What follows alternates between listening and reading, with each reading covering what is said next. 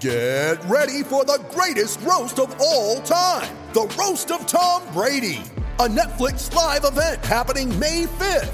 Hosted by Kevin Hart, the seven time world champion gets his cleats held to the fire by famous friends and frenemies on an unforgettable night where everything is fair game. Tune in on May 5th at 5 p.m. Pacific time for the Roast of Tom Brady, live only on Netflix. Welcome to Dilly Ding Dilly Dong, the Leicester Mercury's Leicester City podcast. I'm Rob the Leicester City writer. I'm joined by Jordan Blackwell, my colleague here at Mercury Towers, and uh, we're here to discuss the latest developments at the King Power Stadium. And it's been quite a busy day already. We've had a press conference ahead of the FA Cup tie at Derby County tomorrow night, but it's been the uh, the transfer news today that has been dominating things, hasn't it, Jordan? You've been on the Google machine, checking out everything that's been going on whilst I've been down the press conference, and there's been plenty to discuss, isn't there? Yeah, there's been lots of updates on uh, Gaston Ramirez. Uh, first thing this morning, we saw the news that uh, he'd handed in a transfer request at Middlesbrough. Since then, we've had confirmation from Borough that uh, they've rejected a bid from Leicester City uh, for the Uruguayan, uh, although Claudio Ranieri, as always, is remaining tight-lipped. Yeah, he did go a little bit further than uh, than he usually did. Normally, he just says speculation, speculation. I don't discuss speculation, but today, when he was asked whether the Gaston Ramirez possible deal would be linked to Leo Ulloa leaving. He said, no, no, they're very different players. And then he started to talk about how Gaston Ramirez can play wide, he can play as a number 10. Uh, so he, he, went into a little bit of more detail than he would normally uh, on that on that speculation. But uh, interesting all the same. Now, how do you think Gaston Ramirez would fit in at Leicester City? Well, it's interesting that you say Ranieri's noticed that he can play at number 10, because I think that's the role he would play uh, at Leicester. I think he would be um, playing as the, the, almost the support striker role. I don't think um, this sort of the role that Shinji Okazaki sort of, sort of fills at the at the minute. Um, I don't think he'll replace either of the wingers. Uh, I think it, what Leicester will want him for is to provide some creativity, um, but also because the opposition will know he can maybe you know make a good through ball and set up a chance or whatever, um, the opposition might not focus on Riyad Mahrez so much, and it might give him a little bit more freedom as well. But I don't think um, the likes of Marc Albrighton and Demarai Gray will, will be particularly under threat from Ramirez. I think he will be considered as a, a link man between the, the central midfielders and the strikers. I certainly agree with that. I think they've got enough wide players as it is, and I know Ramirez can play uh, wide, but I think it's in more central areas that they want a little bit more creativity. You get honesty and endeavour from Shinji Okazaki, uh, but I think Leicester City are looking for a little bit more quality in there. I mean, Shinji as well is a, a, a, normally a main striker, certainly is with Japan as well, and he would be vying for that starting slot ahead of Ramirez, I, I, I suggest. But interesting, we're talking about. Um, strikers because obviously he wasn't the only one that was uh, being discussed today at the press conference, Leonardo Ulloa once again was uh, on the uh, uh, on the tip of everybody's uh, tongue, and Claudio was asked about the comments that his agent uh, said to a national newspaper this week, where he branded Claudio a liar and an egotist. Uh, now, Claudio had a meeting with Leo yesterday morning down the training ground to clear the air. Leo said that they weren't his words and they weren't prompted by him either. Claudio insists there's no problem between the two of them. They've got a good relationship. He supports Leo. Uh, and that he wants to keep him, but Leo has still got his heart set on leaving the club. Do you think that's possible? Do you think he, he, he can stay and carry on? Do you think that relationship is still as strong as Claudio would suggest? I think I think Claudio's a, a, nice enough man that most of the players will will get on really well with him, and I think also Leo Ulloa is the sort seems like the sort of player that won't hold grudges and won't be sort of um, you know sort of a backstabbing sort of player. Um, but I think if if Leo wants to leave, and I think there's you know there was rumours about him leaving in the summer as well. You know he's, he had to make do with just one Premier League start over the last six months. I, I really do think he'll want to leave. I I don't think he'll his relationship with Ranieri will be affected too much, and I think I think Ranieri will get on fine with him, and he won't sort of hold any grudges against Ulloa uh, because of the agent's comments. But I don't think it would be best for Ulloa to stay. I don't, particularly if Ramirez is, is going to play at number ten. If Leicester do sign him, then you would think that there's only going to be one main striker role. Which, given there is Slimani in there, Vardy, Okazaki, you would say they're probably all ahead of Ulloa um, in the pecking order. So I don't think Leicester really need him, and I think they would be better off you know, because of the because of the work he's done over the past two years, because of how much he's helped the team, I really think it would be, you know, they should say, fair enough, Leo, uh, we'll, we'll let you go to a new team. I think Leicester City would let him go, but they need the right um, money to be coming in. They turned down nine million pounds from Swansea City in August. We know that. So anywhere around that region, if somebody wants to come in and, and take Leo uh, in the next five days before the window shuts, I think uh, somewhere in the region of that, certainly 1.7 million, which was bid by Alaves, is way, way below the market rate for a 30 year old who's got 18 months left on his contract and has just won the Premier League title. I don't think Leo is worth a lot more than that, and I don't think Leicester City will will sell for uh, for peanuts. They certainly won't give him away. Um, they'd rather keep him. I mean, this window is all about strengthening your squad, not weakening it, and. Uh, I know a lot of fans are concerned about lack of uh, signings coming in. We've mentioned Gaston Ramirez there.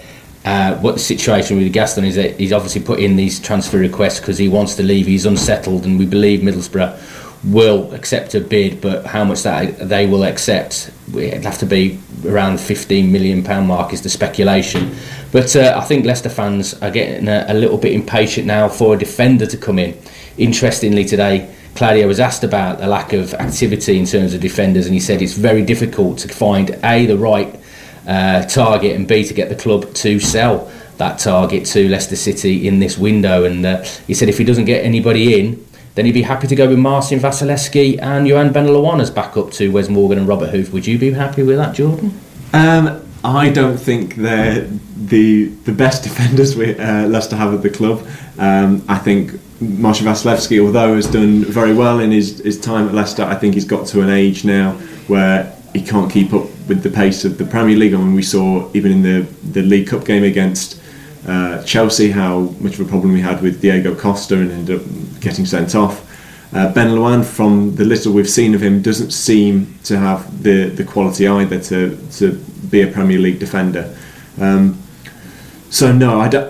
I don't think that's if Leicester don't bring any defenders. I don't think that's good for the season. I think as solid as Wes Morgan and Robert Huth have been, over the past 18 months or so, they've not um, they've not really been at the top level uh, this season. And you know, with you know, they're both 32, I think now. Um, they're not going to get any better. Uh, I there is a gap uh, with Leicester where they don't have any defenders um, that are around that sort of peak age for a defender, which you would say is sort of 27, 28. Uh, you know, they've only got Chilwell younger than that, and he's only 20. Um, so I think it really is a concern. But also, I, I, agree with Ranieri that it is really difficult to bring in the quality defenders that you want because the, the defenders that Leicester want are going to be the top performing defenders at certain clubs. And these clubs aren't going to sell uh, these defenders. We've seen this with with Acerbi. He's Sassuolo's top defender. That they're not going to sell him uh, if they don't need to, and it doesn't look like they need to. Um, but it's certainly it, it's a concern, particularly with that having a, a, any cover at right back. I think as well. Um, for a, a, while now, Leicester have sort of put a player in there whose position was right back, whose secondary position was right back. There's never been any real competition since Richard De Laet uh, left uh, for Danny Simpson in that role, and I think that's probably a particular concern because if Danny Simpson was to pick up an injury now, it would have to be well, you would assume Amartey there, uh, who's played there once or twice, maybe Wasilewski there, but you you wouldn't. No, you, no, I've seen him play right back once, never again. But no, you know, there's, yeah. there's not a lot of options. If, no. we're, if, if, we're talking about Wasilewski as the, the second man to, to possibly play there in Simpson's absence, then th- that's not enough options, is it? No, well, we'll see what happens over the next few days, but certainly an area that that uh, the club are trying to address. Uh, there was another piece of transfer news that's uh, broke this week of in, apparent interest from China in Islam Slimani. Now, Claudio was again asked about that today at his press conference, and he said, uh, you know, China got a lot of money, but uh, you know these these clubs they're going to have to pay a lot of money and Islam Slimani is not for sale. So that should be the end of that you would hope. A little bit of injury news on Slimani he uh, arrives back from the African Cup of Nations uh, later today but he's got a groin injury which is ruling him out of tomorrow's FA Cup tie with Derby County at Pride Park. Riyad Mahrez has returned and trained today. He is in contention although uh, we wonder whether he would actually be uh, risked after, coming off the back of a tournament where he's training it's quite intense. Whether he would play tomorrow night with Burnley's uh, the, the, trip to Burnley on Tuesday night in mind would you risk Riyad Mahrez tomorrow night?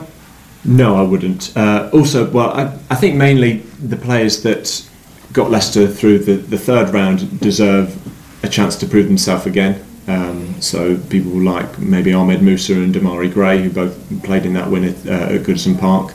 Um, but also I think play Mahrez has just finished three games in nine days. He's only just flown back, and I, I don't think he would be ready to play. Um, and certainly with the Burnley game on the horizon, I think you would want him to be fully firing for that game. Um, so I, I think I don't want Leicester to rest too many players but I think Riyad Mahrez is one that they should uh, give the night off. I don't think they can rest too many players because the squad doesn't look that strong. I mean, we've, we've been looking at the back four, and you'd probably say that there's no choice but to play Danny Simpson, Huth, and Morgan. You could probably put Chilwell in for Christian Fuchs and give Christian a rest, but there's very few options. I mean, midfield, he said that he's going to go back to the 4 4 2, so you'd imagine Danny Drinkwater would play, and although he's got a lot more options there with Ndidi, Papi Mendy as well. Uh, and then in the wide positions, he's got a few uh, uh, options there. But uh, be interesting to see what sort of side he does put out. I mean, he said an interesting line that um, uh, the chairman has said that uh, to prioritise the Premier League at the expense of the FA Cup and the Champions League. But Claudio wants to win every game. But be interesting to see what sort of side he puts out there. And would the fans accept a defeat at Pride Park, going out the FA Cup to their East Midlands rivals at Pride Park tomorrow night? Uh, no, is the short answer. Um, they, I think Leicester fans would accept a defeat if, as as long as Leicester gave it a go, played a full strength eleven. You know, you, you can never predict these games. Derby could get a, a lucky penalty, and Leicester could lose one 0 and that that would be a- acceptable in a sense. Uh, but certainly, resting a lot of players, being experimental with the formation or anything like that, and then or the sort of if there was any sort of lack of effort with if it looked like the the players were were thinking about the Burnley game on Tuesday, I don't think that would go down uh, very well. It I know it's only the, the FA Cup fourth round. I know there's still a few rounds to go before you, you know you, get to Wembley, but it is a big game. Leicester have a, a, very good recent record against Derby, and I'm not sure Leicester fans want to, to lose that good uh, record. Um, we've not played them in a while it's a good chance to get a, a confidence boost as well after two uh, back-to-back 3-0 defeats. So, as a Leicester fan myself, I, I, think I speak for most Leicester fans in saying that I hope Ranieri picks a, a, a good strength lineup uh, and that the players uh, have a real good go.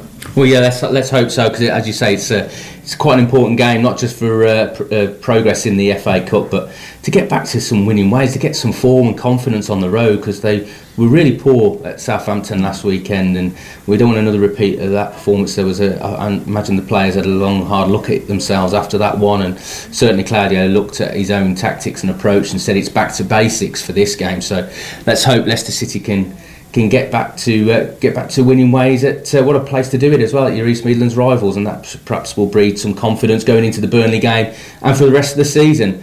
Um, but so uh, we'll we'll see what happens on tomorrow night. So check back with us on Monday for our next podcast when we uh, review everything that's gone on at Pride Park, and it is transfer deadline day as well. So uh, on the Tuesday, so we'll have one last look at the transfer window and see what transpires over the weekend. So join us then. Thank you.